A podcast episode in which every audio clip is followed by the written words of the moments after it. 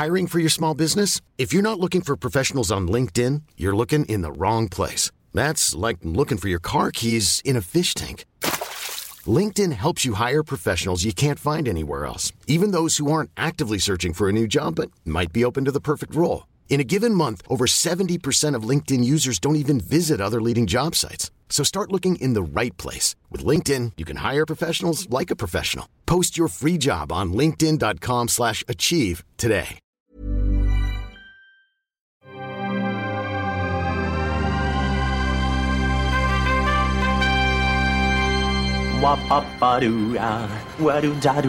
Steven, arrête s'il te plaît, j'ai jamais pu encadrer Michel Legrand. Salut Ciné, votre rendez-vous avec le cinéma, une nouvelle fois euh, réuni en public au Club de l'Étoile où on s'apprête à découvrir ou redécouvrir un classique oublié de l'animation des années 80, Brisby et le secret de Nîmes. Et évidemment, on va en causer avec mon camarade Rafik Djoumi. Salut Rafik. Salut Thomas. C'est nos ciné Extra Ball spécial Brisby et le secret de Nîmes et c'est parti. Un amalgame entre la coquetterie et la classe. Tu es fou. Enfin, si ça te plaît. Alors Rafik, moi, Brisby, j'avais l'impression que c'était un, un classique, d'ailleurs je viens de le- moi-même de le dire, Euh, mais en fait c'est surtout un film complètement oublié des années 80. C'est un culte classique en fait, Ouais. c'est-à-dire qu'il a été oublié à sa sortie. Euh, il est devenu connu par la, par, la suite. C'est un, c'est un film qui euh, a été distribué d'une façon très aléatoire, tout simplement parce que euh, à l'époque où il est sorti, c'était, on était sous la domination absolue de, de Disney sur tout ce qui touchait de près ou de loin au dessin animé. Et Brisby n'est pas un film, un film Disney. C'était une, une tentative de Oui. faire du Disney en dehors de, du studio. Évidemment, au niveau du circuit de salle et de la promotion, euh, la MGM qui avait produit le film, ben, euh, je veux dire, ils n'étaient pas encore au fait de comment il fallait pro- promouvoir des choses comme ça.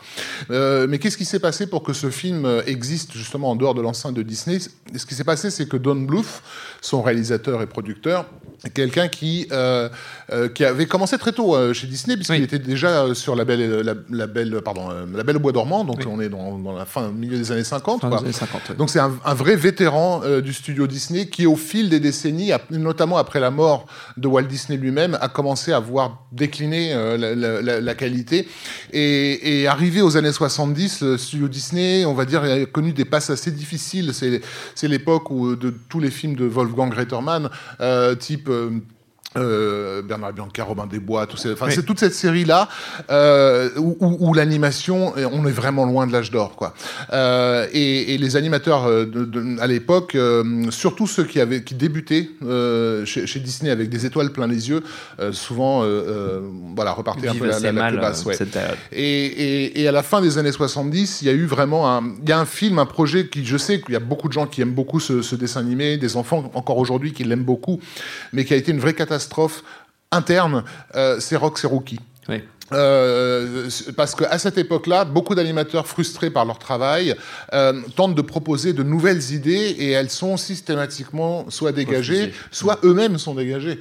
Euh, on a par exemple à cette époque-là un certain John Lasseter qui essaie de, de, de faire un test pour mélanger personnages animés et euh, avec de l'image de synthèse. Il va se faire dégager.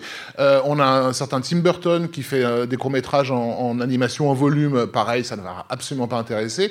Et Don Bluth, avec ses collègues euh, Pomeroy et, Goldman, vont développer un, moyen métrage qui s'appelle Banjo, sur l'histoire d'un petit chat, avec l'espoir de retrouver un petit peu de la qualité de l'animation à l'ancienne. Et, le, le dirigeant de l'époque ne va même pas vouloir le regarder. Oui. Euh, les types, je crois qu'ils ont passé un an dessus, ils ont mis leur propre denier euh, dans, dans- dans la fabrication de ce projet. Le mec ne jette même pas un œil dessus. Donc les types, tu te dis, c'est mort, quoi. Oui. Si on veut faire quelque chose qui, qui- qui- qui nous ressemble, il faut qu'on le fasse autrement. Donc Don Bluth va partir avec neuf animateurs. Euh, qui sont pour la plupart déjà des des, Des cadors de voilà des cadors du, du- du genre. Euh, va regrouper je crois environ 160 animateurs un peu partout dans le milieu de la pub et tout ça et, euh, et lancer cette, cette production euh, qui est très chaotique hein, puisque euh, au départ je crois qu'ils sont euh, carrément chez eux ils ont même pas de, de, de bureau officiel ouais. voilà. Et euh, mais bon ils ont quand même dé- débloqué un budget de, de 5 millions de dollars qui peut paraître pour l'époque beaucoup, mais qui est à peu près la moitié de, de- de ce dont Disney bénéficie pour, un long métrage. Et eux ont quand même l'intention de faire dix fois mieux. Euh, ce qui, euh, le, le- le bouquin dont est adapté le, le film. C'est un bouquin qui date de 1971, qui avait déjà été proposé à Disney, qui avait été refusé. On est vraiment dans l'époque des refus hein, Oui. chez, chez Disney. Cru comprendre. Euh, un bouquin euh, de George Bryan, George O'Brien qui s'appelait euh, Frisbee. Euh, et le secret de Nîmes. Euh, D'ailleurs, la, production du film va être engagée avec ce nom-là. Euh, et, et- et ça n'est que, que là, alors qu'ils sont en train de terminer le film, que dans les années 70, on a eu un jouet qui, va, qui, est, qui est arrivé sur le marché Qui est le avec frisbee. une marque dé- déposée Ouais. qui était le frisbee. Le gars se dit, on va peut-être avoir un souci avec ce nom de, de frisbee. Et, et comme ils n'ont absolument pas eu les, les droits de la, de la- de la boîte qui distribuait le frisbee, ils ont dû, en, en dernière minute, modifier les, les- les dialogues. Euh, et John Carradine, qui pouvait pas réenregistrer sa voix, ils ont carrément dû euh, le trafiquer au niveau Ouais. du mix pour euh, modifier le, le- le F en, en B. Quoi. Euh, ce, ce- ce bouquin, il est... Alors bon, c'est évidemment un livre qui, euh, à l'époque, parle de, de- de quelque chose qui sensibilise le- une partie de la population américaine, qui est le traitement des animaux dans les laboratoires. Ouais. Mais, mais ça n'est pas que ça. Euh, Il y a aussi l'héritage d'un d'une affaire absolument ahurissante euh, qu'au- qu'aujourd'hui j'ai l'impression qu'on l'a un peu oublié mais qui a traumatisé les- beaucoup de gens à l'époque et notamment des gens qui travaillaient dans le cinéma et, des scénaristes euh, qui est l'affaire du projet MK Ultra et des Oui. expériences que la CIA avait faites sur des cobayes humains euh, voilà euh, des trucs quasi- quasiment de la science-fiction quoi. On en a encore des traces aujourd'hui dans des, des séries comme Stranger Things etc il y a eu le, le scandale avait éclaté en 73 je crois mais la conspiration la théorie de la conspiration elle commençait à dater parce qu'il y a plein de gens qui parlaient de ça et tout le monde les prenait pour des fous etc donc dans le roman de Brisby, il y a un peu les deux qui sont mélangés. Il y a l'idée de l'expérimentation sur les animaux, mais aussi de l'expérimentation sur les, sur les humains, euh, et, ce qui donne une, tonalité assez grave euh, au, au- récit. Et dans, l'adaptation, en fait, euh, comment dire, Don Bluth surtout, pas, pas, pas tellement Gary Goldman, mais surtout Don Bluth va, va tirer le, le récit vers la magie, qui était totalement absente de, de- de- du bouquin, mais il estime, je pense à juste titre, que la gravité de certains trucs qui sont mis en scène, justement au niveau de l'expérimentation, euh, on, on peut accepter cette idée du mal. Euh, si de l'autre côté on a une magie positive, Oui. tu vois, qui, qui agit. Et donc, et en plus de ça, la magie, elle a pour elle au cinéma d'être visuelle. Euh, donc, par exemple, dans le bouquin, euh, Brisby n'a pas de talisman euh, spécial. Quoi. Là, c'était juste une façon de montrer que le pouvoir in- interne qui l'anime, il peut s'exprimer Oui, dans un, dans un objet, il peut jeter ouais. de la lumière, tu vois. Donc, euh, voilà, ce qui était au départ spirituel, psychologique, devient magique dans dans, dans le film. Il y a eu beaucoup de réécriture. Euh, je crois que presque, je ne vais pas dire une dizaine de scénaristes, mais, mais, mais, mais, mais, mais- mais presque. Euh, pour un résultat qui... Il y a des gens qui trouvent que le film n'est pas très très bien euh, écrit. Euh, Peut-être parce qu'effectivement l'équilibre entre la gravité du sujet et les, les moments nécessaires de, de, rela- de relâche, euh, et voilà, c'était un peu difficile de, de, de, faire un gag euh, juste après une scène un peu Ah, dure. un peu Bon. dramatique ou un peu Euh, effrayant voilà. parce qu'il y a Voilà. aussi un jeu sur le un jeu sur la, la tension pas, pas l'horreur mais Oui. en tout cas il y a des personnages très effrayants euh, notamment un Voilà. personnage de hibou qui, Exactement, qui sont pas des mauvais. Alors ça aussi, c'est euh, très voilà. compliqué dans un dessin animé pour enfants, c'est de présenter un personnage qui n'est pas méchant, mais qui a l'air de l'être. Ouais. Et donc, bah, du coup, de- la mise en scène est là pour le rendre très, très effrayant. Et, et ils n'y ont pas été avec le dos de la cuillère, puisque bon, déjà. Parce qu'ils voulaient un dessin animé qui soit beau visuellement, ils ont expérimenté des tas de techniques qui étaient absentes du dessin animé de l'époque, et notamment celles de, des techniques de, de rétroéclairage, de rétroprojection, c'est-à-dire vraiment pour que le, les yeux et le feu aient un caractère vraiment brillant, tu, tu, tu éclaires les cellos par derrière à, à- à travers du gel, et ça donne comme ça cette espèce de, de, de truc euh, brûlant, tu vois, bon, qui, est, qui est- qui est assez fascinant. Euh, la palette de couleurs, elle est délirante. Je, Oui. je crois que juste, juste pour Brisby, il y a 48, euh, 48 dénivelés de, de, de- de couleurs, etc. Enfin bon, on va pas rentrer dans les détails techniques, mais ça a été un boulot de, ça, explique sa, sa, sa particularité euh, graphique pure et Oui, dure. voilà. hein. C'est-à-dire qu'en fait, euh, le, le- Di- le Disney des années 70, non seulement n'expérimentait plus rien, mais se reposait vraiment sur des acquis très anciens, au point de, réutiliser des cellos euh, d'avant. Euh, Robin des Bois, il y a des tas de séquences qui sont en fait Du des, livre de la voilà, jungle. des Ouais. trucs de la Blanche-Neige ou du livre de la jungle, où on a juste redessiné les, les, Ouais. les- les contours.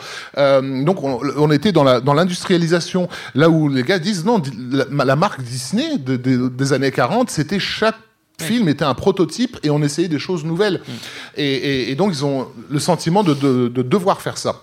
Et donc effectivement, c'est ce qui donne la patte euh, esthétique du, du, du, film, qui est sans équivalent dans, dans, dans les dessins animés de, de l'époque. Mais la gravité du sujet aidant et le fait que qu'ils qu approchent le truc sérieusement va, va donner une, oui, effectivement une confluence de, qui, qui, va faire de certaines scènes des scènes effectivement un peu horrifiques. Euh, donc tu as parlé de la scène du hibou, il y a donc celle aussi qui nous fait rentrer dans le flashback oui. euh, où on découvre ce que Nîmes était. Oui.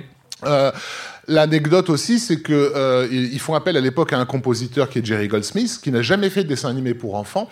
Euh, et Goldsmith, dans les mois qui précèdent euh, ce projet, il a bossé sur La Malédiction finale, donc le troisième chapitre de, de, la, de, la, trilogie de Damien de La Malédiction, et Poltergeist. donc, si tu veux, il est dans un mood musical un, mood un, peu, particulier. Pas très Disney. Voilà. Et lui, on lui montre un, un, hibou géant avec des yeux brillants. Ben, il fait ouais, ok, très bien. Okay, très bien. on, va, on va faire cette cet accord-là, tu vois. Et il fait son boulot, mais le résultat, c'est que bah, il est effectivement effrayant. Euh, donc c'est toujours intéressant parce que c'est les dessins animés qui ont effrayé les gamins sont souvent deviennent souvent des trésors quand les gamins grandissent. Euh, tu vois, sur Internet aujourd'hui, oui. les adultes qui parlent de Brisby ne parlent que ces deux, ces deux scènes-là bah, parce qu'elles les ont fascinés. Regarde-moi. En fait. Voilà. Comment Regarde-moi, je comme, dis. Comme toi, voilà. Donc les enfants, si vous avez peur, à deux reprises dans le film, il y aura un moment où vous avez, vous avez peur, vous aurez peur. C'est pas grave. Dites-vous que quand vous serez grand, vous, vous aurez une, la nostalgie de ce moment où vous avez eu peur. Euh, donc, on pourrait faire des podcasts pour en parler. Voilà. Et, et, donc, euh, on se retrouve avec un, un film qui, qui est euh, très difficile à vendre, et notamment, il n'y a pas le label Disney. Et vraiment, à l'époque, c'est difficile de, de, se remettre dans le contexte de l'époque. Les parents ne font pas confiance. Oui. Euh, si c'est pas du Disney, c'est que c'est un truc qui a été fait chez les Chinois mmh. en, dans, dans, un, dans, une cave, tu vois. Donc, oui. ils vont même pas jeter, jeter un œil dessus. Et, et, la MGM ne sait vraiment pas comment gérer ce truc. Donc, le film va marchoter, mais, mais, mais c'est ce qui va vraiment faire sa carrière, c'est sa sortie vidéo où oui. enfin il va arriver jusqu'aux enfants. Et c'est pas les, les, parents ne seront plus un filtre, si tu veux, de, pour choisir le film. Et, et, et, comme dans les années 80, la concurrence en vidéo, c'est, euh, je sais pas moi, Oliver et compagnie, et des trucs qui sont vraiment pas du niveau, bah, Brisby va très naturellement oui. trouver son, son, son, public. Mais bon, ça sera pas suffisant pour sauver l'entreprise de Don Bluth, euh, qui avait peut-être besoin d'un vrai succès pour, euh, pour, pour démarrer. Ils vont néanmoins réussir à négocier avec des fabricants de jeux, des jeux vidéo pour faire une, un, un, truc expérimental, encore une fois, qui est une console d'arcade euh, avec un vrai dessin animé auquel on peut jouer. Euh, ça va donner donc le jeu Dragon Slayer, ouais. euh, qui sera suivi de Space Ace. C'est la, la, même version, mais dans l'espace. Mais, mais en 85, ils vont quand même faire faillite. Ils, ils peuvent plus tenir. Et, et, et, et, la structure va se reconstituer sous l'impulsion de Steven Spielberg, qui, en ayant vu, bien sûr, Brisby, et bon, bah, voilà, quoi. En plus, le film est sorti a quelques semaines de son E.T., tu vois, donc euh, il ne pouvait pas passer à côté. Euh, il voit le, le, le, talent incommensurable de, de, cette, de cette équipe et, et, et c'est là où le projet euh, de Fievel et le Nouveau Fievel, Monde va se monter chez Amblin et après euh, sera suivi par le Petit Dinosaure et la Vallée ouais. des Merveilles. Et donc c'est vraiment ces deux dessins animés-là, Fievel et le Petit Dinosaure, qui vont asseoir le nom de Don Bluth dans l'esprit ouais. du public et aider Brisby, parallèlement à exister en, en, en, en vidéo. Donc euh, voilà, aujourd'hui c'est devenu donc ce qu'on appelle un culte classique, c'est-à-dire que c'est pas un film ultra connu, mais c'est un film qui quand même continue d'exister régulièrement dans les foyers. Eh ben, il va exister aussi là tout de suite. Exactement. Moi, c'est pour moi la première fois que je le verrai en salle. Première fois en salle pour moi, pour moi aussi, euh, Rafik, et pour beaucoup de gens euh, dans le public. Et bah, merci Rafik. Merci infiniment. Merci et merci au Club de l'Étoile et au public pour l'accueil. Bien sûr, binge.audio pour retrouver toutes nos émissions. On vous dit à très vite. Préfère partir plutôt que d'entendre ça, plutôt que d'être sourd. Binge.